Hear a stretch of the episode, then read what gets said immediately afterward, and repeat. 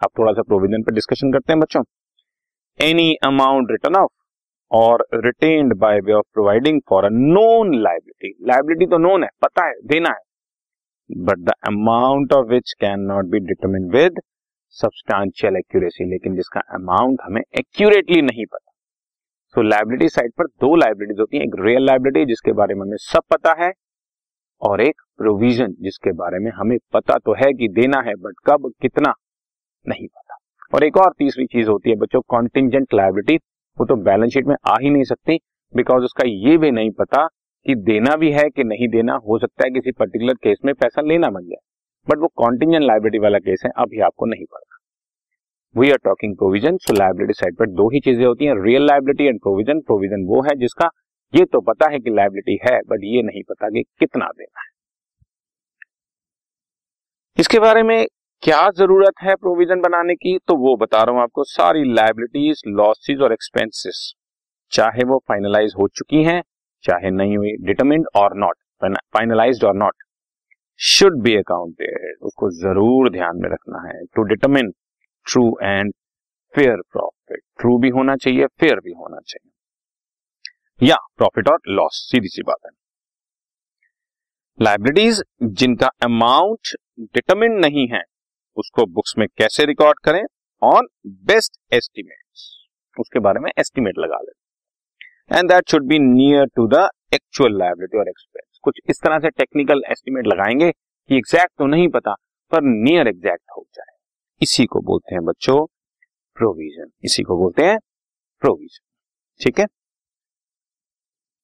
Next है बच्चों provision may be either in respect of loss of value of an asset provided on the basis of an estimate or in respect of liability for expense incurred for a claim which is disputed that is a contingent liability provision जो है वो किसके बारे में बनाया जा सकता है? वो आपको समझना है। प्रोविज़न इधर या तो किसी एसेट की वैल्यू में लॉस हो चुका है, या तो उसके बारे में प्रोवाइड करो। वो भी किसी एस्टिमेट के बेसिस पे। या किसी कॉन्टिजेंट लाइबिलिटी के बारे में प्रोविज़न बनाओ। अगेन कॉन्टिजेंट लाइबिलिटी के बारे में मैंने आपको बताया कि कुछ ऐसी चीज़ें जिसके बारे में हमें एग्जैक्टली exactly पता नहीं लग। रहा बेसिकली या तो कोई लॉस हो गया है, या लॉस होने वाला है, या कोई एक्सपेंस हो गया है, या एक्सपेंस होने वाला है, या किसी एसेट की वैल्यू में डिम्यूनेशन आ चुका है डाउनफॉल आ चुका है, या आने वाला है। इन सब के बारे में जो भी हम एस्टिमेट लगाकर उसको प्रॉफिट से माइनस कर देते हैं, ताकि हमारा एग्जैक्ट प्रॉफिट पता लग सके। इसी अमाउंट को बोलते हैं बच्चों प्रोविज़न तो वही बात लिखी गई है बट लैंग्वेज थोड़ी सी तुम्हारे लिए टेढ़ी है। प्रोविज़न या तो diminution in value of asset के लिए होगी, या किसी कॉन्टिजेंट लाइबिलिटी के लिए होगी। कोई ऐसा क्लेम जो कि डिस्प्यूटेड है।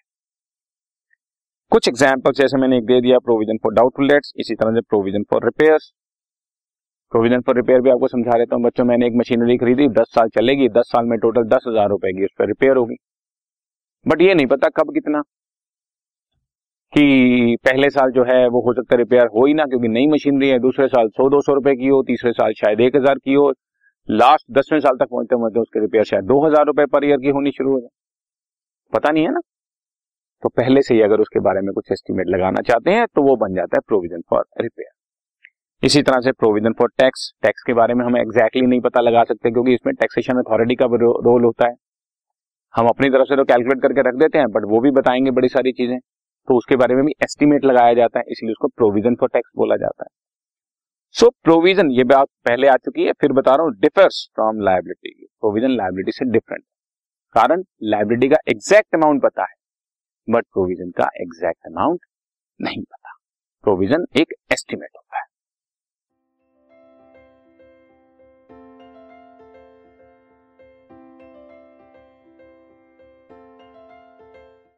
This podcast is brought you by Hubhopper Shiksha Abhiyan अगर आपको ये पॉडकास्ट पसंद आया तो प्लीज़ लाइक शेयर और सब्सक्राइब करें और वीडियो क्लासेस के लिए शिक्षा अभियान के यूट्यूब चैनल पर जाएँ।